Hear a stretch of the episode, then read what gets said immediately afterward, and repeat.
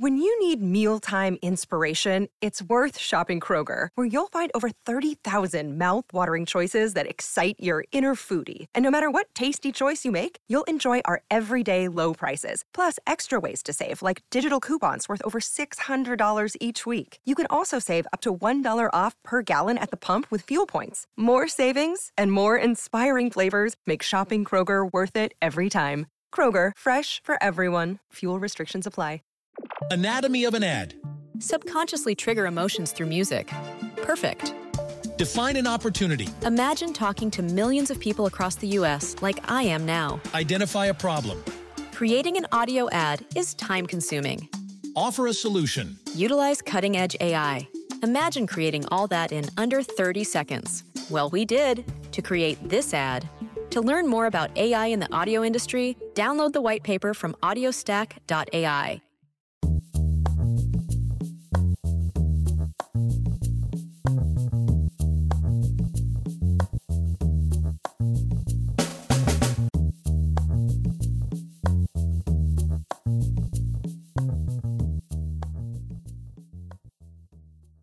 Welcome, everyone, to Spark My Muse. This is Lisa Colon Delay.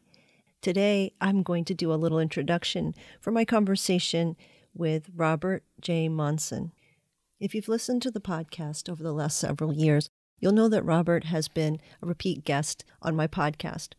We've done several projects together. I always enjoy conversations with Robert. He has a heart that is after God's heart. I find him to be a kindred spirit and a brother.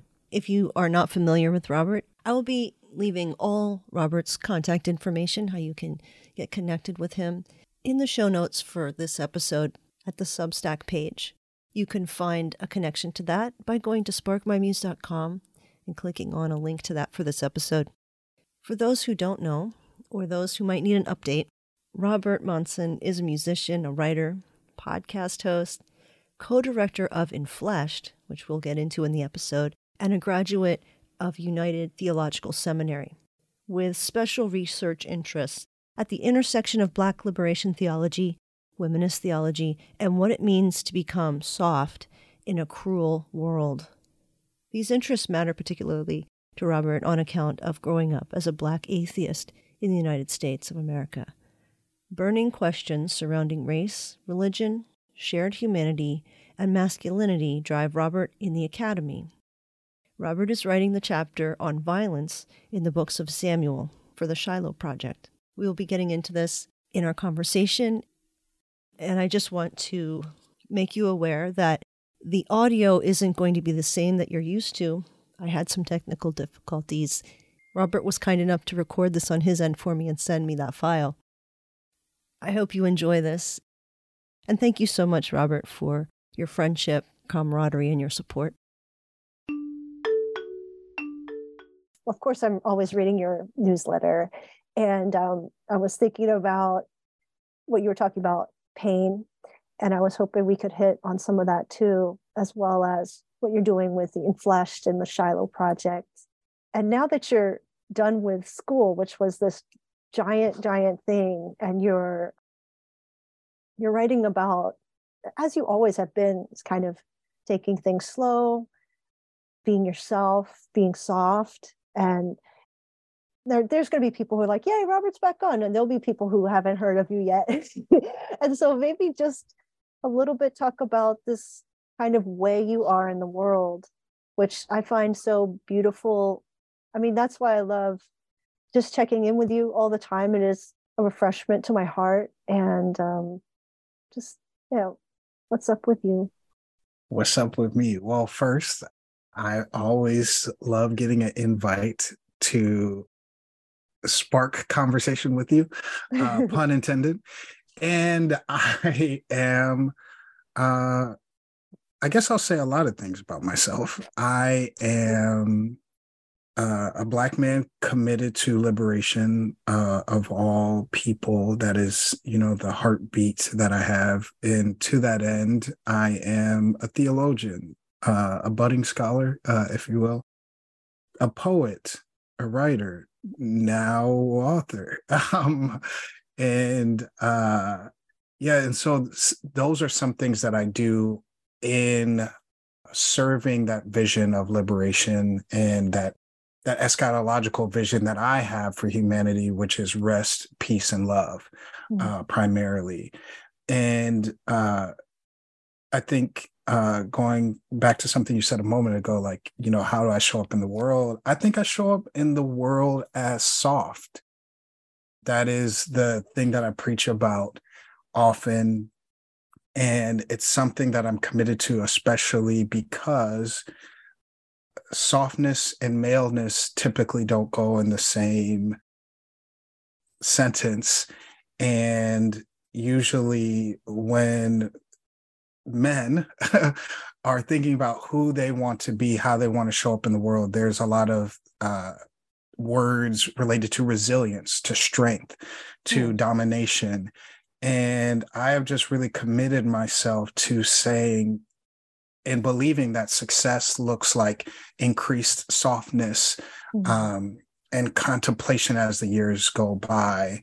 And I want to know how soft I can be. Uh, mm. And I want to know what I can do to create avenues that other people can be soft in the world.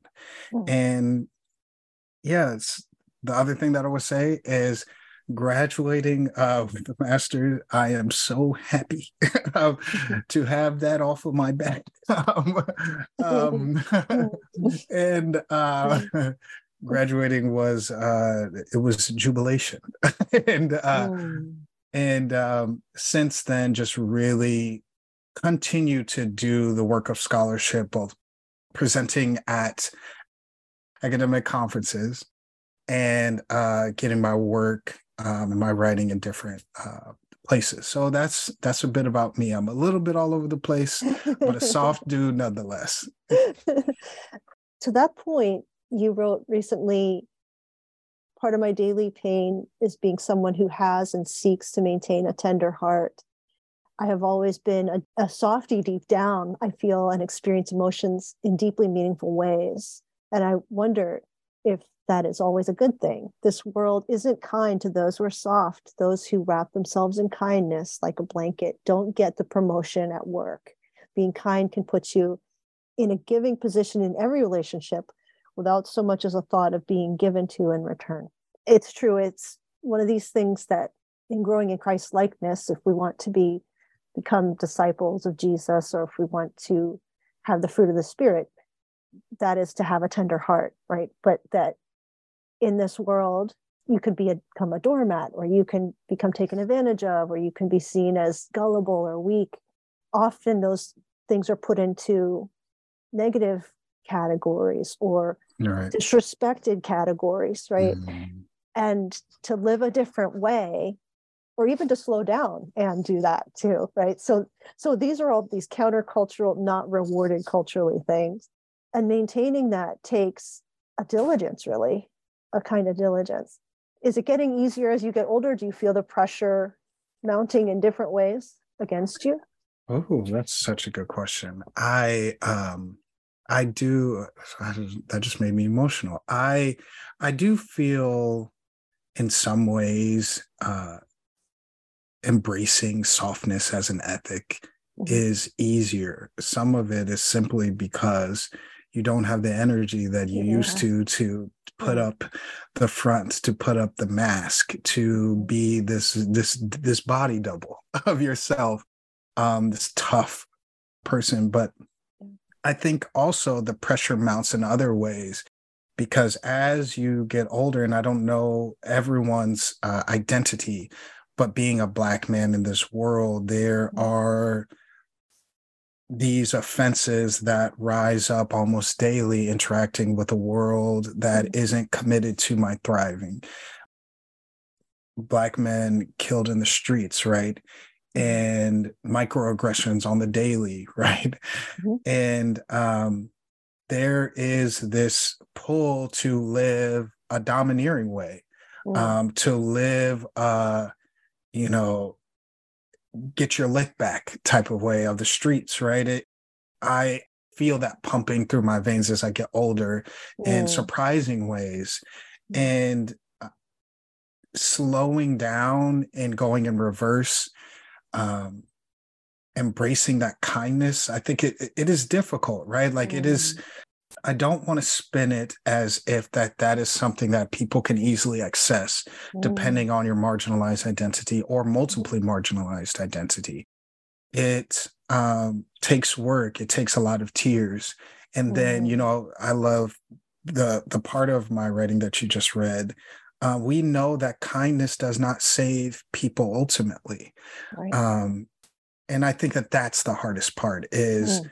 You know i i continually go back to the image in my mind and the audio of elijah mcclain mm-hmm. uh, being killed a few years ago and this mm-hmm. was such a tender soft-hearted young black man mm-hmm. killed in aurora colorado um, neurodivergent i believe and uh, he was brutally killed by the police. And in his final breath, crying out, were cries of, I forgive you.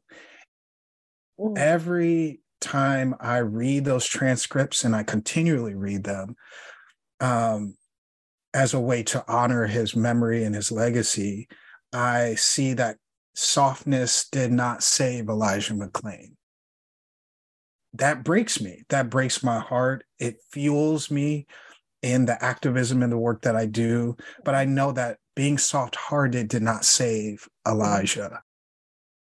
Yeah. And so th- that's just some of what I think about when I hear that. Such an important point. It also being soft and tender doesn't save us from anger. Truly. Um, and mm-hmm. and feeling hurt and feeling beaten up uh, and mm-hmm. being under the boot.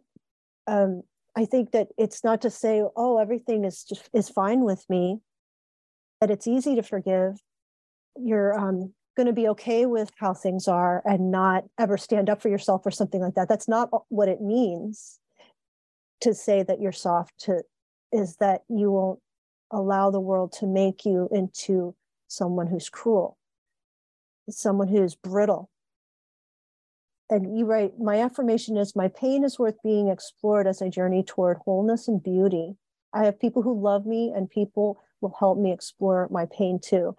And with that, I, I want to talk a little bit about um, you're talking about getting older and, and not having the energy anymore. I boy, can I relate to that uh, about letting certain things go, right?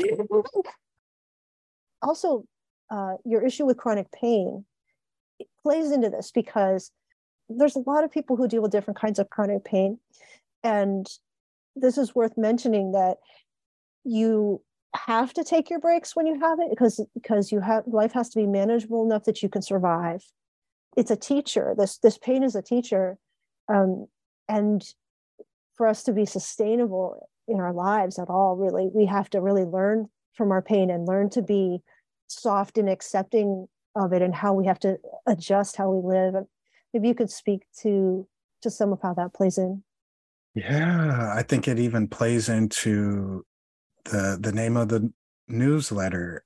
I wrote it. It's called Musings from a Broken Heart, and I think about the wisdom that I've learned of the many ways my heart has been broken and my body has been broken. I think of softness because when you have chronic pain, but you are also in a capitalistic society that is ever pushing you to prove that you are worth it, right? To produce something of merit, right? To by the time you're 40, you should have these accolades. You should be mm. able to buy a car, you know, and put a down payment on it easily. And there are all these things that are pushing you to be something and prove something. And softness is my way of saying, in a world that is trying to get me to fit in with this hard ethic, this ethic of being that is dehumanizing, mm. softness reminds me who I am.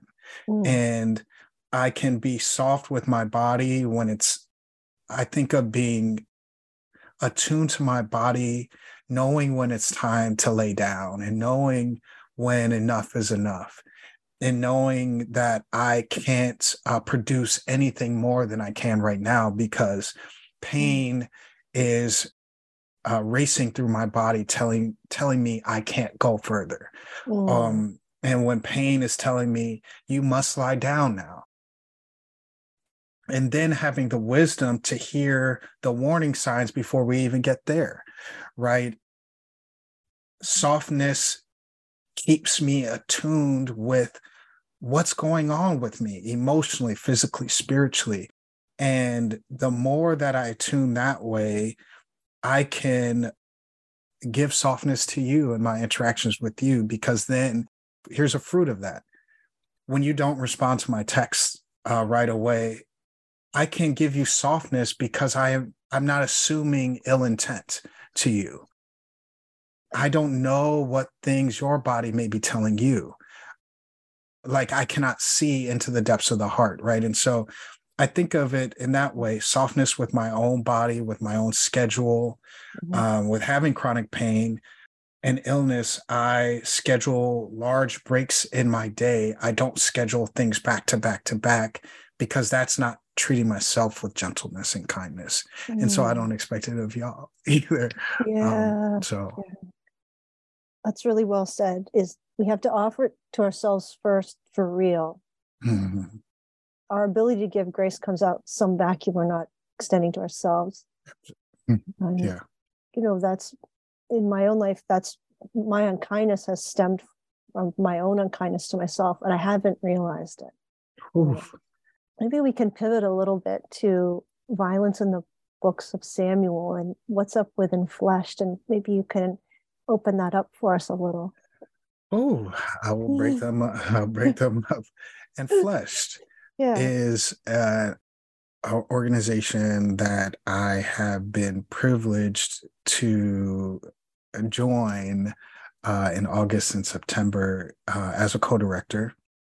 I love the work that they do. Uh, I have two other co-directors that I uh, lead alongside with M and Anna, and they have created this organization for some years that's concentrated on collective liberation and uh, collective uh, agency and, and wondering how can we be whole together. Mm-hmm. and they do some beautiful work in the forms of content that is enriching spiritually across the spiritual spectrum. They produce a lot of good uh, liturgies for churches so just a number of different things and i really was uh, taken aback by the the scope of the work that they do and how thoughtful that they are about the mm. work uh, in the world and creating a table where people can really find rest and nourishment which speaks to me as a contemplative and an activist. Uh, you know i have that howard thurman heart within. And so they brought me on to bring my beautiful blackness to the table, mm, like help us in this arena. And so, yeah, just really, really enjoying that. And I do, I write a lot of content for them too. And so, yeah, I just, it's beautiful. I, I, I could gush on them.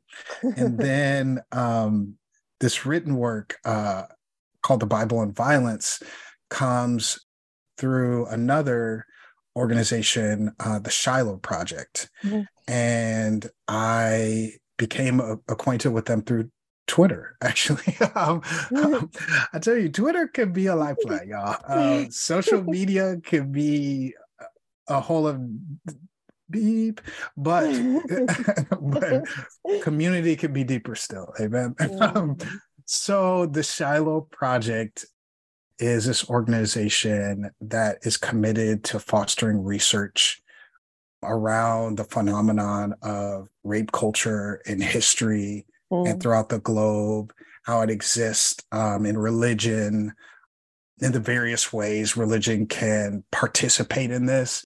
Biblical interpretation can participate in it. And also, you know, something that they do is looking at that complex ways that different identities uh, intersect with it, right? Including mm-hmm. gender, mm-hmm. sexuality, race, and class. Mm-hmm. And so they put a call out for this this huge uh, volume that they were writing on the Bible and violence, mm. and it really appealed to me because they essentially wanted uh, scholars to join in this huge this this big uh, scholarly work, but also accessible work on the Bible and violence, looking at themes of violence throughout the Bible, rape culture in the Bible, you know, various aspects of hate. Mm. And so there are over 100 chapters in in the work. and part 1 is focused primarily on the text, the Hebrew and Greek Bibles, um, as well as some apocrypha and deuterocanonical works and mm. Dead Sea Scrolls and some Gnostic texts. And then part two is how those biblical texts uh, have been used in violent ways or to mm. violent ends. Um, yeah, the chapters are beautiful. Like the, the topics are beautiful. I personally am writing on First and Second Samuel, coming at it as a Black liberationist and illuminating that that text. So that's a bit about the project. yeah, it, it's bigger than I first thought as I was looking into it. I'm like, there's mm-hmm. a lot going on here. It's a lot. Like I would say, even I am doing first and second Samuel, mm-hmm. and people might think that they would know what I would write on in mm-hmm. these chapters because David is right there. David is right there. But there's actually someone, there might even be two people that are breaking up issues related to David. David mm-hmm. has his own mm-hmm. section uh, mm-hmm. in this work. So I'm actually illuminating everything else in the text, which is oh. surprising. It's like there's enough here uh, that wow. we don't even have to use David to say that there are some things that would challenge us. Mm. Wow. The violence in the Bible is it's really interesting because you can tell kind of the the way a person is by the God that they worship, right? And mm, say that, Lisa. Hey, Preach that. talk about a warrior god and a violent god.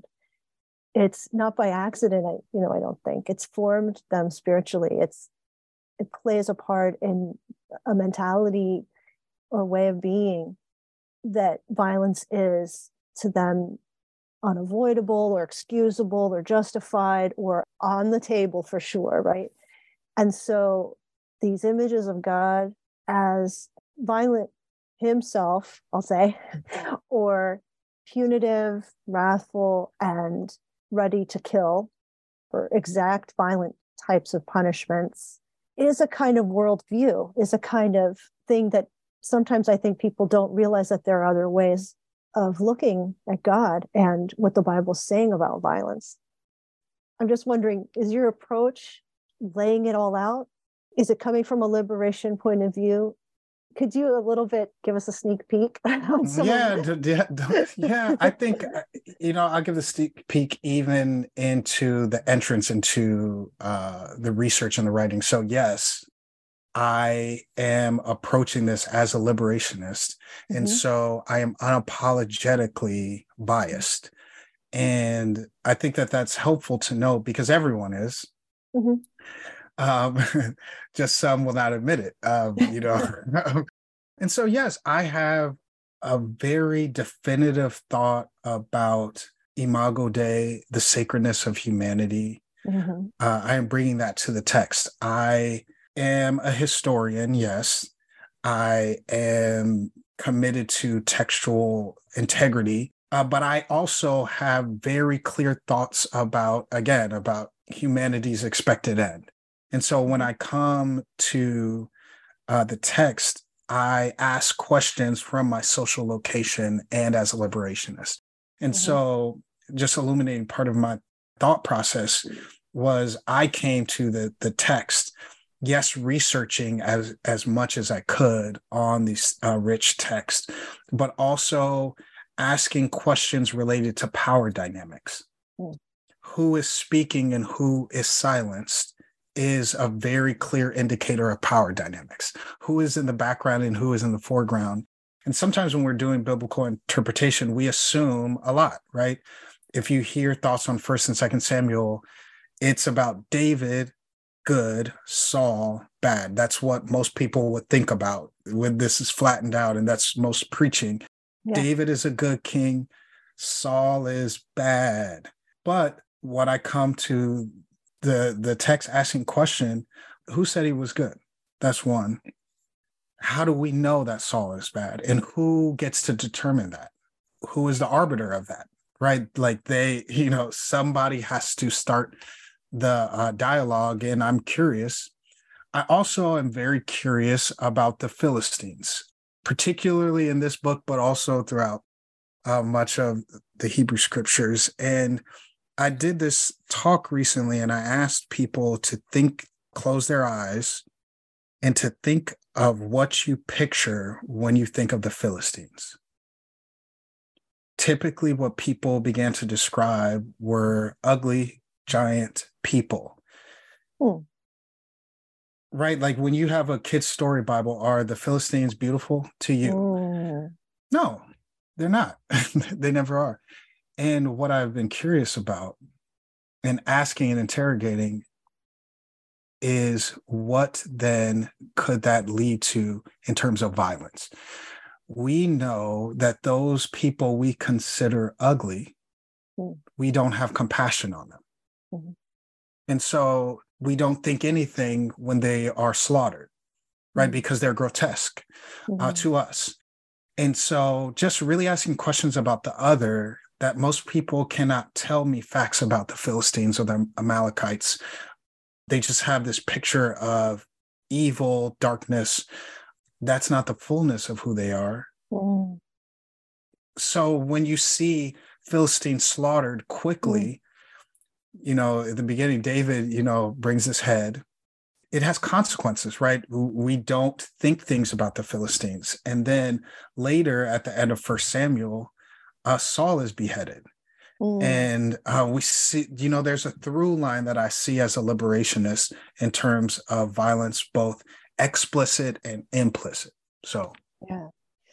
And as well as a liberation theologian and being informed by that, you're also very informed by womanist theology. Mm-hmm. And that's a big part of your studies and your scholarship and maybe just speak to how that specifically informed you because that is especially just in changing the dialogue about how violence works how oppression works how power works it helps us ask the best questions about who's benefiting and some of the most important questions have been given to us by the insights of womanist theologians mm. where it un, it unravels and unpacks everything upside down from the power structure. So you're thinking, oh, right, right. We haven't considered any of that. Why? Because we've only been hearing from the people at the top. Mm. Listen, I love me some womanist theology because womanist helped me to begin to ask these type of questions right they they do have this vision for a society both for black people and people at large of of peace right like but on the journey there they can be uh, you know mitzi smith wrote on uh, being iconoclastic on the way to that right and, and mm. not holding things so sacred that they cannot be interrogated or mm. torn down if they are not helpful or if they are hindering liberation right and so mitzi smith has been formative in that and asking questions even of the bible that i didn't even know that we were allowed to ask mm-hmm. hint hint i'm like wait yeah. we can ask these and uh, wil gafney uh, has some of the most beautiful work on asking really hard questions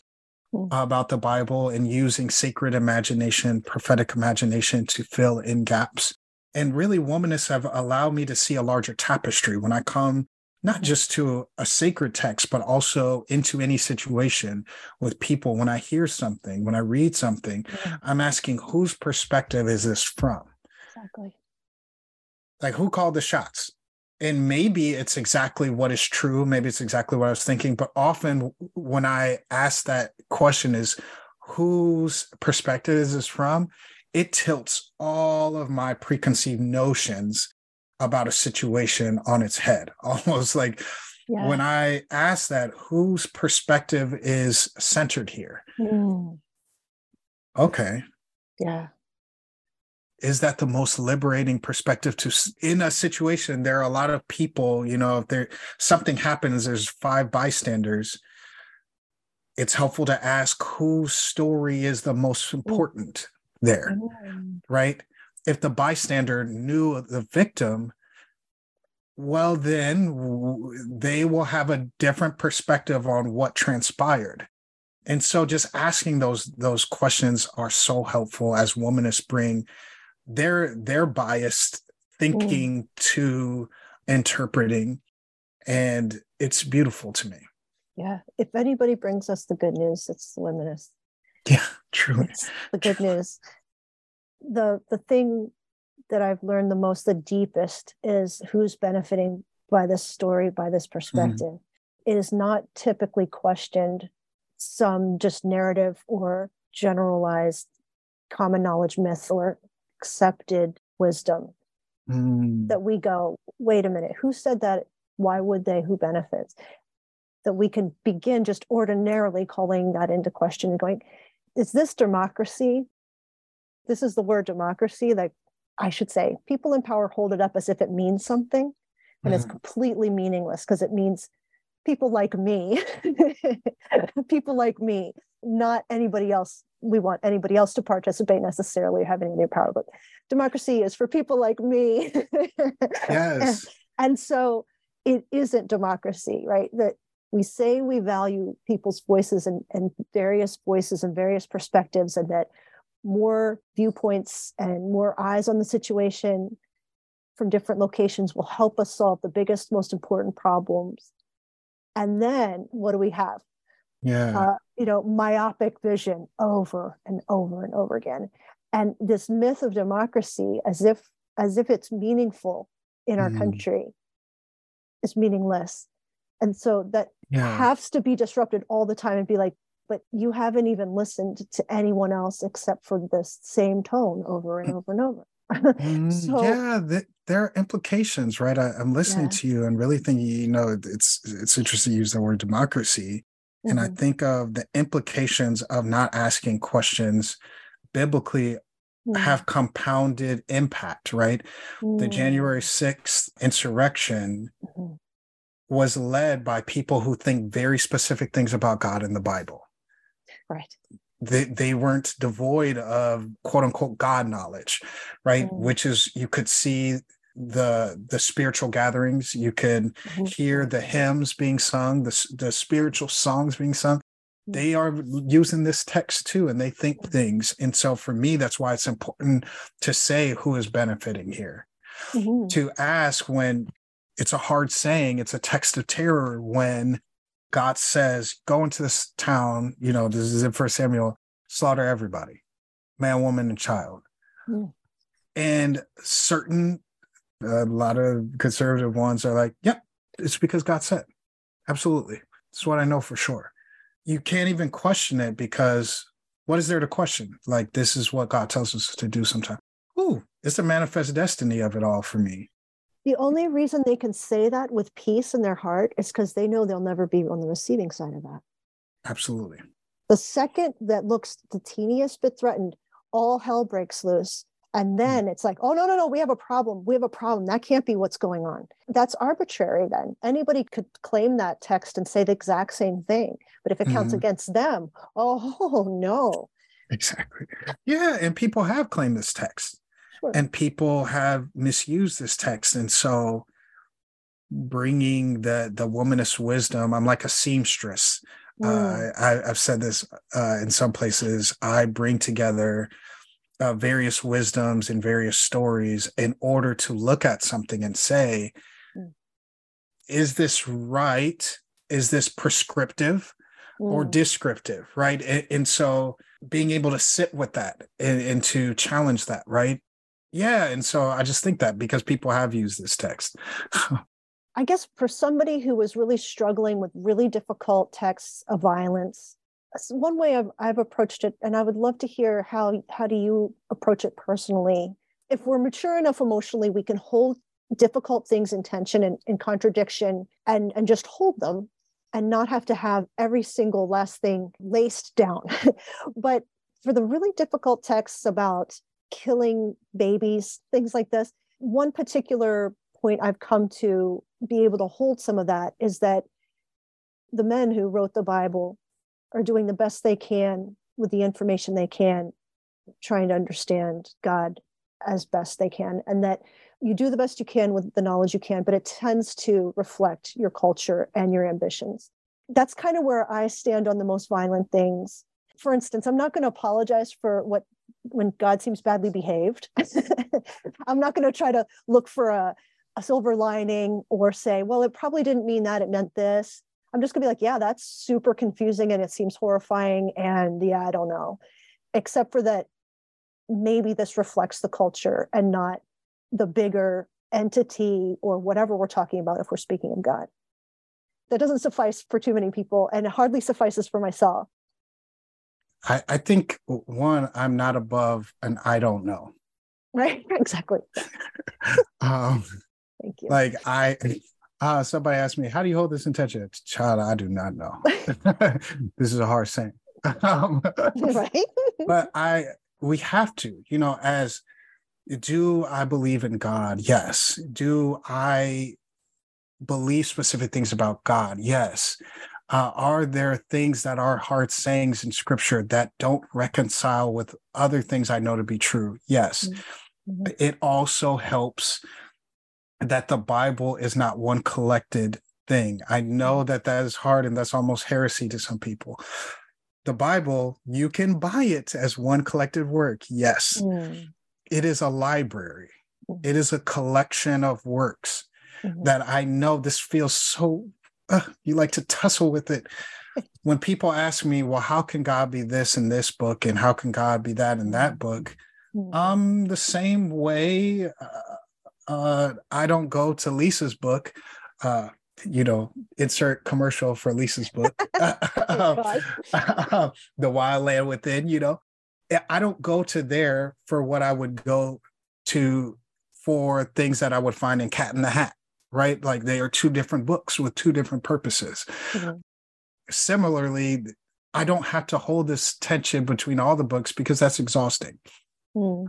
To your question, Wil Gafney wrote and on her blog one time she she wrote about the nature of violence in the Bible and she wrote uh, when she's talking to her students about this subject uh, she said I ask my students if these portrayals tell us more about who God is or more about who ancient folks were mm. and how they understood God and mm.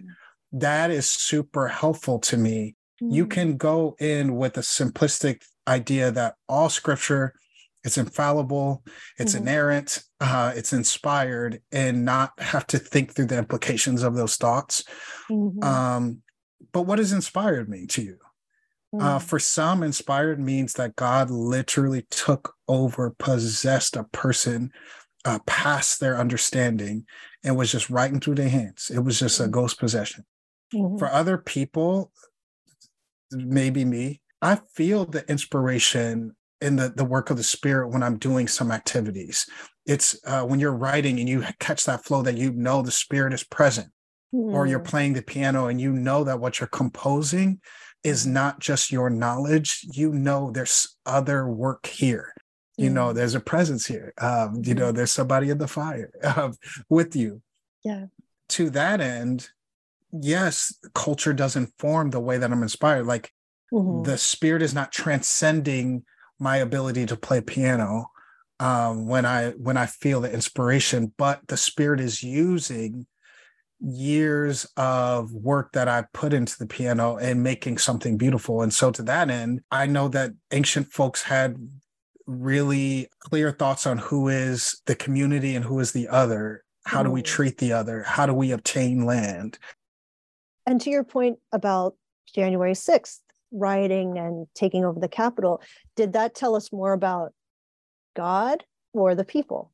They would say, We're Christians, we're God worshippers. They're, if they're taking stories of that time, you know, these are stories about God working through us. We are inspired by God to do this. Ooh. Would that tell us, right? Would that tell us about God? Or would that tell us what they felt inspired to do because how they view God? Mm-hmm. They view mm-hmm. God as hey, we're taking the country back. We're uh, allowed to do anything we want to do. We can hit police officers with fire extinguishers or whatever, you know, poke mm. people with like spears with the flagpoles. I, I think that it's interesting to think that we're not that different from the people who were writing the Bible, who were sometimes, and you look in the Psalms, the cursing Psalms, you know, you're mm-hmm. seeing people who are expressing love for God and sometimes just purely just in love with God and so trusting and also mm. really fed up and really mm-hmm. upset right and and that is all this kind of co-creating with God and yet there's sinfulness in people's hearts right there's mm-hmm. supposed to be jubilee years of jubilee but they're not doing the years of jubilee they're not people aren't getting set free mm-hmm. there's supposed to be certain things going on and their actuality it's full of flaws yeah, I agree. I when I think of uh, of our sacred text, I think of I don't know all of the dynamics that happened in history, right? Mm-hmm. Um, there are incredible uh, accounts of God's uh, mighty acts and mm-hmm. God's provision, God's voice speaking to a particular people, and I have to hold the sacredness of that, the whole holiness of this mm-hmm. account from ancient peoples, right? And that is what my spirituality says. I, I, I have to hold these accounts sacred. Mm-hmm. And as a theologian uh, and scholar, I have to make meaning of interpreting these texts, right? So, yes, doing the work to study the history, but also making meaning, because to your mm-hmm. point, mm-hmm. people are making meaning of these texts. They're making well, if God was this, what does that mean for me today? And the right type of theologian and scholar can help to ask the right questions, right? Is God still doing that today? Who is God speaking that to, right? If God said, go into this town and kill everyone, is God still speaking that same thing today? Right? Is God saying to take over and establish a kingdom with God at the center. Is that what God is currently doing? How do you know? And so that meaning making is really powerful as, you know, I bring my social location and my own mm. uh, knowledge, not just biblically and historically, but from my social location as one who is enslaved by people with toxic ideologies. Mm. What meaning can we make together here? You know, so mm. it's important. You're reminding me too that of what the typically the prophets would talk about too, because the prophets would get killed for what they say.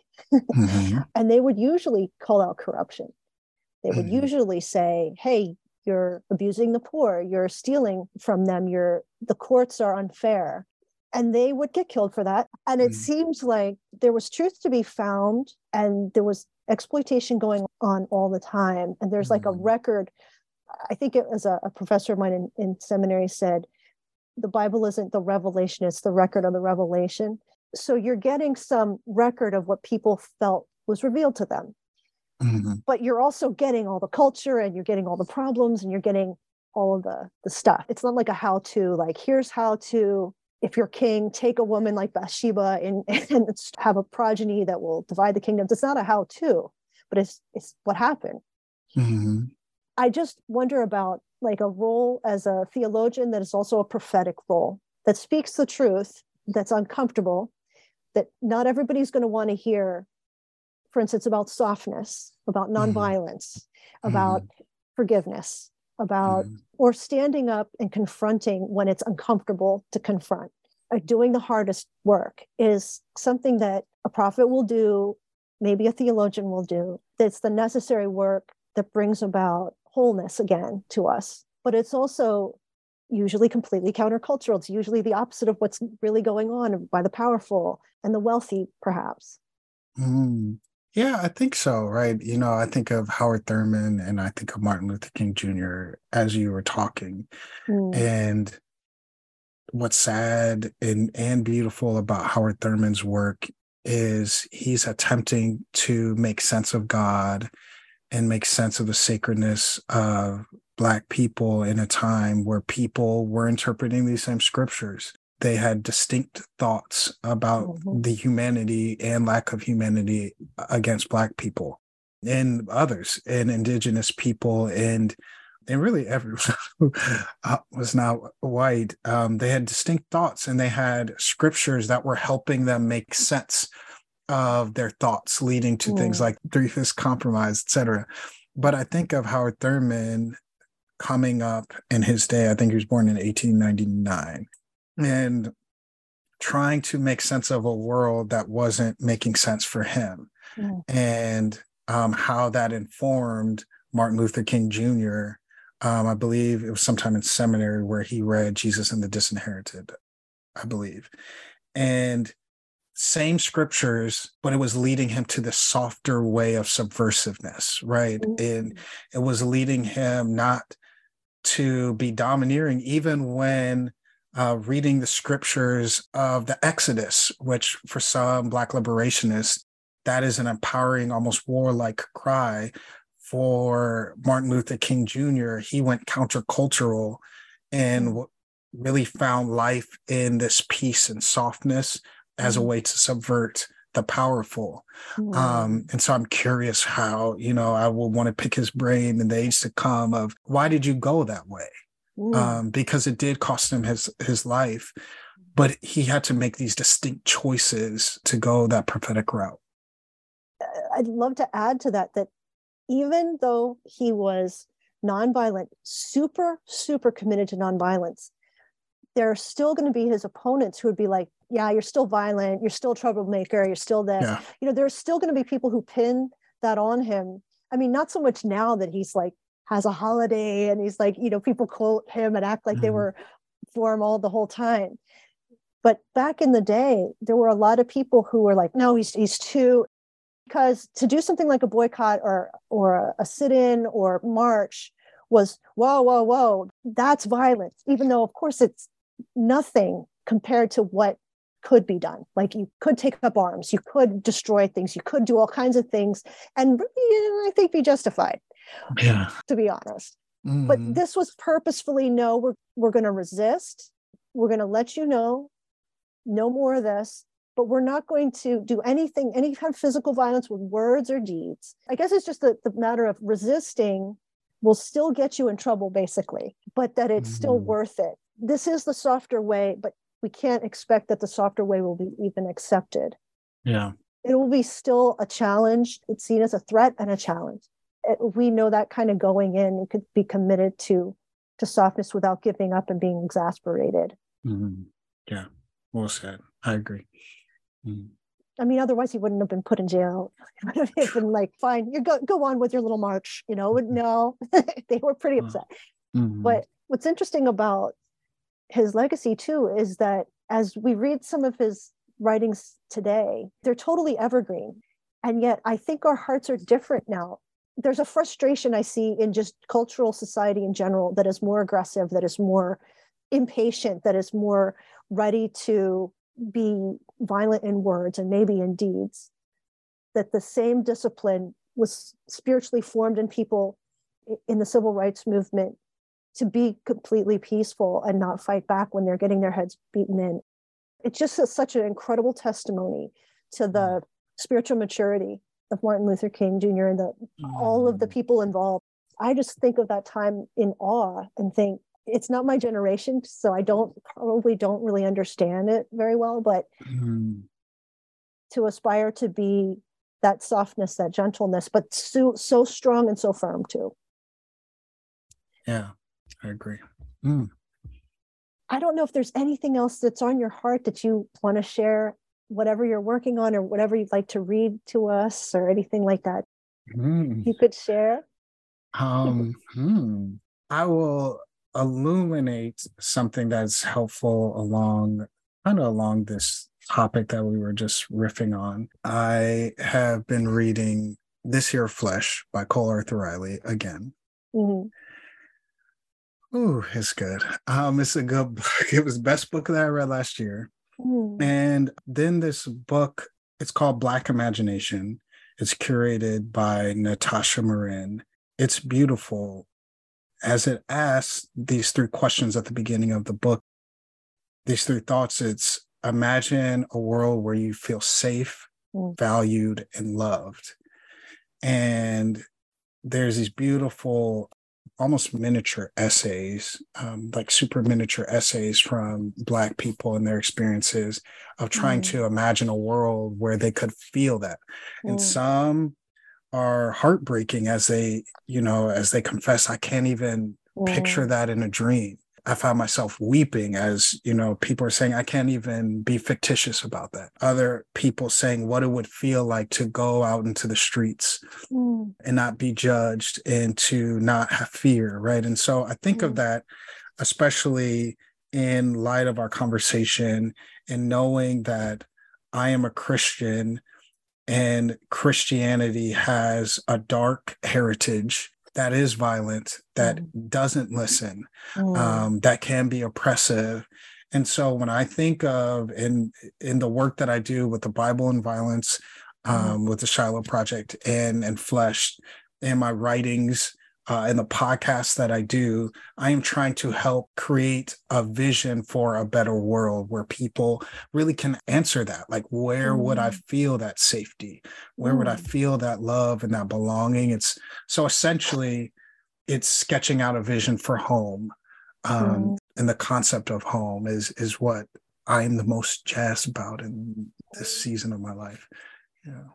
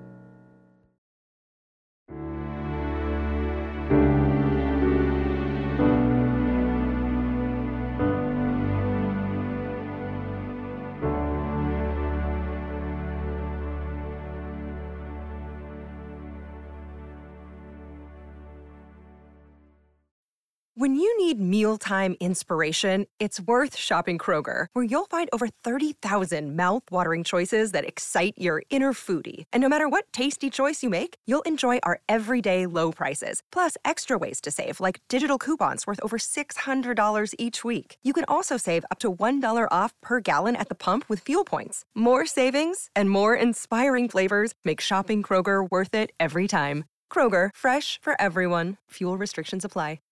Anatomy of an ad. Subconsciously trigger emotions through music. Perfect. Define an opportunity. Imagine talking to millions of people across the U.S. like I am now. Identify a problem. Creating an audio ad is time consuming. Offer a solution. Utilize cutting edge AI. Imagine creating all that in under 30 seconds. Well, we did to create this ad. To learn more about AI in the audio industry, download the white paper from audiostack.ai.